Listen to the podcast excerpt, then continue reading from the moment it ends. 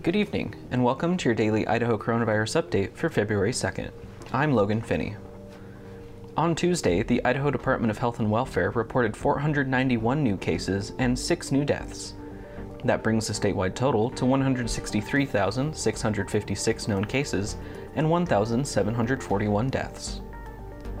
Governor Brad Little announced today that the state will advance from Idaho Rebound Stage 2 to Stage 3, citing declining hospitalizations and case counts.